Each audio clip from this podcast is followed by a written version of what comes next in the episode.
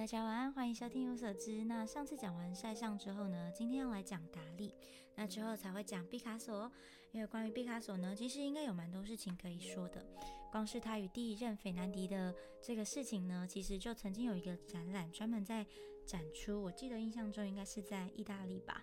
就是呃从一开始的洗衣船的生活啊，还有后来战争爆发之后对毕卡索带来的一些影响，其实都在这段任期当中哦。那呃，我也知道先讲达利，其实有一点跳啦。以顺序来说，毕卡索应该还是在更早一点。但是呢，讲达利呢，就可以彻底的了断呢这些跟之前那些印象派的人士藕断丝连的一个情况。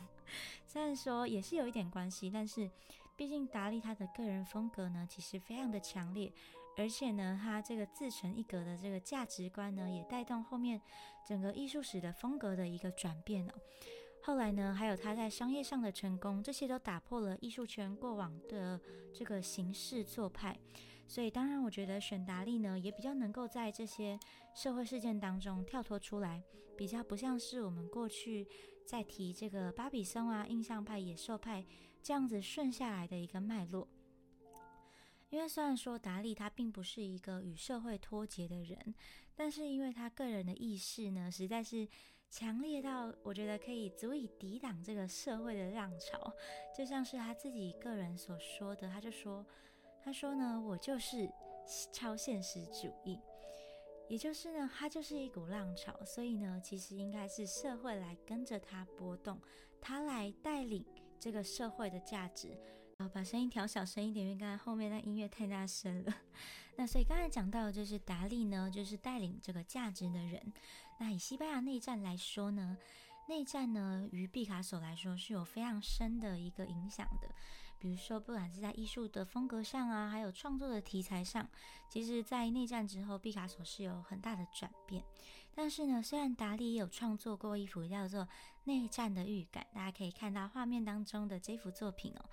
那这幅作品呢，我们可以看见画中的这个巨人，他的表情呢，非常的狰狞、扭曲，然后呢，他的这个身体呢，分出这个手脚，然后呢。疯狂的互相勒住彼此，整幅画的画面呢，就是给人很大的狰狞啊、压迫那种感觉。那达利对于内战的看法呢，其实比较不同于那些有气节风骨的这种艺术家哦、政治家，就连毕卡索其实也不是像他这样子的摇摆。那达利一开始呢，其实他是支持这个革命党人的，后来呢，却又站在杀死他好友的这个法西斯政府这一边，那就让整个艺术圈呢，非常的就是哗然唏嘘不已哦。那西班牙的这个内战的情势呢，其实也非常的复杂，让很多的这个好友呢，也都反目成仇。那达利一家呢，后来也因为这个。他的父亲被革命党人盯上之后呢，就是许多人就锒铛入狱。那达利和卡拉呢，就是他的妻子，也就被迫逃离到这个逃离西班牙。那在逃难期间呢，就是达利就是手鼠两端啦，是看见哪一方的势力呢，就跟哪一方的势力比较好。那其实这个行为呢，也就让布荷东我非常的不耻。总之呢，从这个事件当中也可以看见达利对于整个战争的一个看法呢，是比较自立一点的，就是以自保为主哦，比较不像是其他的这个画家、艺术家或者是思想家这样子，大家都会有一个表态。那。呃，也相对于毕卡索呢来说，在创作上，或者是就是他的内心的冲击带动画风上的风格转变来说，内战对于达利而言就没有这么重的影响。不过就是一个主题上面的发挥而已，并不是影响他内心很重要的一个题材。那也不会因为战争呢就心灵扭曲啊，或是觉得很有打击，可能本来就已经很扭曲了。好。那回到刚刚那个这个要切割印象派的事情，其实呢，在最近看的这个达利的对话录当中呢，达利是这样提到塞尚的，他说呢，他说。你说的对哦，但是在最近这个前卫派的爆发当中呢，画家们在观念上已经向我靠拢，他们不再喜欢塞尚的山景和苹果了。我认为呢，即使在超现实主义时代，最伟大的画家仍应该是这个梅索里埃。梅索里埃就是法国的一个建筑师哦，他是以洛可可风格为主要的代表，那而不是塞尚哦。当这个奥古斯丁孔德。确立这个实证主义宗教之时呢，我始终受他的著作影响。他认为我们不可能建立一个没有银行家的世界。我本人确信，要保持我个性的绝对自由，就必须拥有巨大的财富。我坚持要拥有这些钱，是因为我也许不得不用它们来让我这头蠢猪获得冬眠。我是头蠢猪，同时也是一个杰出的人。这个，然后后来他又说，他就说，对我个人来说呢，这个这个不是缺点哦。就是让我们来搞清楚我们现在的这个政治局势。我始终反对任何一个党派形成。很清楚，我是一个唯一拒绝任何属于，呃，我是唯一拒绝属于任何组织的超现实主义者。好反正这段话呢，其实呢，我认为印象派的影响，其实是一直到达利的出现才戛然而止的。因为就算是这个哦野兽派啊，或者是抽象派这些人呢，仍然可以看到一些印象派的一些影子。这时候，这个弗洛伊德这个心理学的研究呢，也正在风行哦，包含这个克林姆呢，这些维也纳分离派的画家也正在探寻当中。就是前一个时段，就是在达利之前的前一个时段，这整个艺术界呢，对于内心的探索呢，其实也就来到了一个新的境界。就从过去的这个宗教的主题美化过的事实，美化过的真实，到后来这个浪漫主义啊、写实派、印象派这个眼见为凭、表象客观的宗教主题就被拿走了。开始呢，他们就。用眼睛看见的景物来抒发内心的想法，去探索他们内心的世界。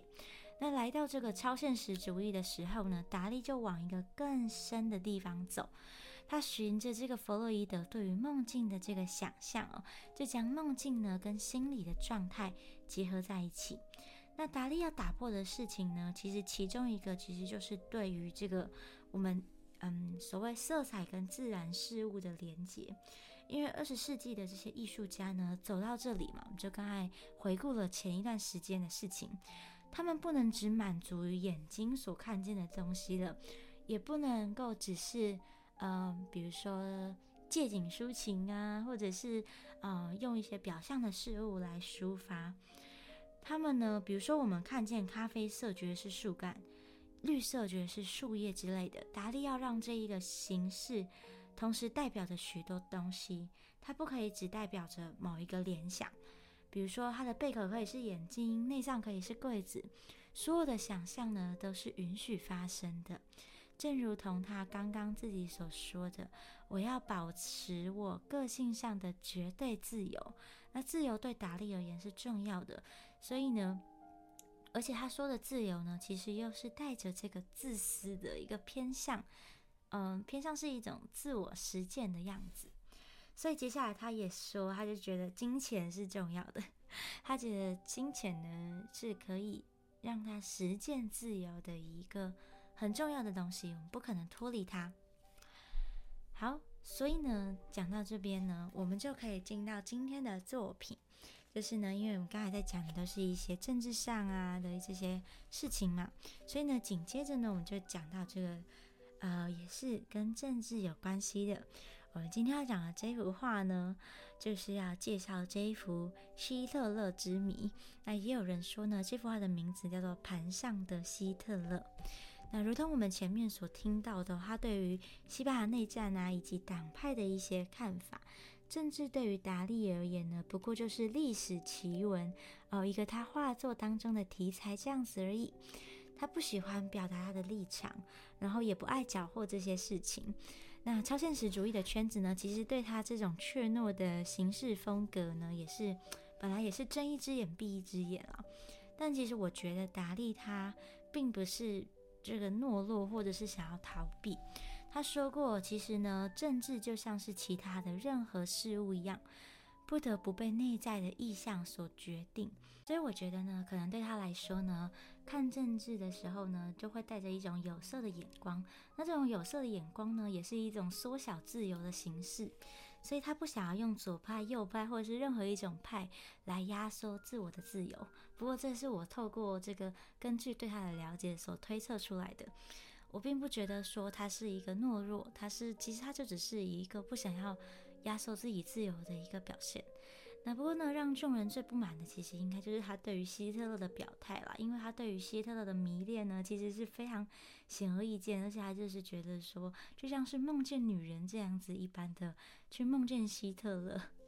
他觉得呢，就是并没有什么，他把希特勒的行为呢跟性格呢说成是一种典型的超现实主义症状。所以呢，就让大家觉得非常的不满。不过，我觉得他迷恋希特勒也不是很意外，因为他就喜欢标新立异啊，而且呢，极端的题材对他来说也很符合他喜欢的风格。那在这幅画当中呢，我们就可以看见哦，希特勒呢其实是在这一片超现实的这个场景当中呢，以照片的形式来呈现，可以说是整个画面里面最接近真实的一个地方。就是这整个画面呢都很卡通哦，都像是在梦境里面一样。可是呢，他画希特勒的方式呢，却是这样子用一个小照片放在这个盘子上面的那一张照片，不知道大家有没有看见呢？而就像前面所提到，其实达利呢打破我们对于色彩形体的认知，它往往可以用一个同一个颜色或事物，在同一件事物或颜色上面赋予它多重的意义。比如说，像这个画面当中的盘子，我们就可以把它代表成一个圆形剧场，成为现实的一种参考。也可以呢，从上面的几颗豆子来切入，就像是把希望的种子呢撒在一个贫瘠的土壤当中，是不可能发芽的。而这片土地呢，对于豆子来说，他们以为是土地，但是我们站在画的外面都知道。它就只是一个盘子而已，而且呢，这些豆子呢都是不太可能发芽茁壮的。那其实呢，这个事实上呢，希特勒呢是每个人在生活当中可能都经历的那些独裁者一样。你也可以把盘子呢当做是扬声器后面的这个金属板，就像是希特勒做的那些宣传呢，不断的播放传递着，对人们呢产生这个催眠的作用。各种解释都可以哦，就像是我们也可以连接刚刚所说的这个照片，就像是这个这个生活呢，好像痛苦的像在梦境一样，但是却又真实的如同那样那张照片一般。然后希特勒呢，就像是融入在我们生活的杯盘当中哦，就像是这个。旁边这个没有根的树，在画面上呢，可能也是想要表达当时人们生活的一个感受。每个人呢，都像是没有根的树一样。那电话筒挂在上面呢，仿佛生活呢，只剩下这个伟大领袖希特勒所传递的那些虚无缥缈的承诺。明明是悬在上面的，却又好像呢，我们每天盘子里吃的食物那样的真实哦，真实的融入在每个德国人的热日常当中。所以呢，这就让我们感受到这整个画面带给我们的一种压迫，感觉好像是这么的如梦似幻，可是却又这么真实的发生了。而正对着这个右手边呢，正对画的这个右手边，我们也可以看见，在黑暗当中呢，有一个不知名的人士。有一种说法呢，就是它象征着这个社会，连着旁边的伞，代表这个社会呢，其实是可以阻挡这个眼泪。就是我们刚才看见那个电话筒上面有掉下来一个一个大眼珠，这个眼珠呢，他们就说这个是当时呢人们苦难的眼泪。那用一些假象，他就说这个伞呢，嗯，就是这个社会呢，可以用这把伞来挡掉这个苦难，但是呢，这只是一些假象而已。如同当时呢，反纳粹最重要的这个共产主义，还有共产党的人士，共产主义的想法呢，是透过现在的牺牲就可以换取将来的美好。不过，就像是这把伞一样。也不过就是将黑暗阻挡在外面，可是贫穷并没有消失，黑暗也没有散去。这把伞呢，不知道是保护了上面的独裁者，还是下面苦难的人民。就如同达利自己刚刚所说的，他反对任何一种党派形式，他不觉得党派能够保护什么。当然是我自己对于他对话的一个连结啦。好。所以呢，我们也可以看见呢，蝙蝠呢就这样倒挂在树上，在西方呢，蝙蝠呢本来就不是善良的化身，比如说我们可以想到的是蝙蝠侠，也是亦正亦邪的。然后呢，倒挂的蝙蝠呢，还有盘子上旁边的蝙蝠，带给我的感觉呢，都比较像是一种伺机而动，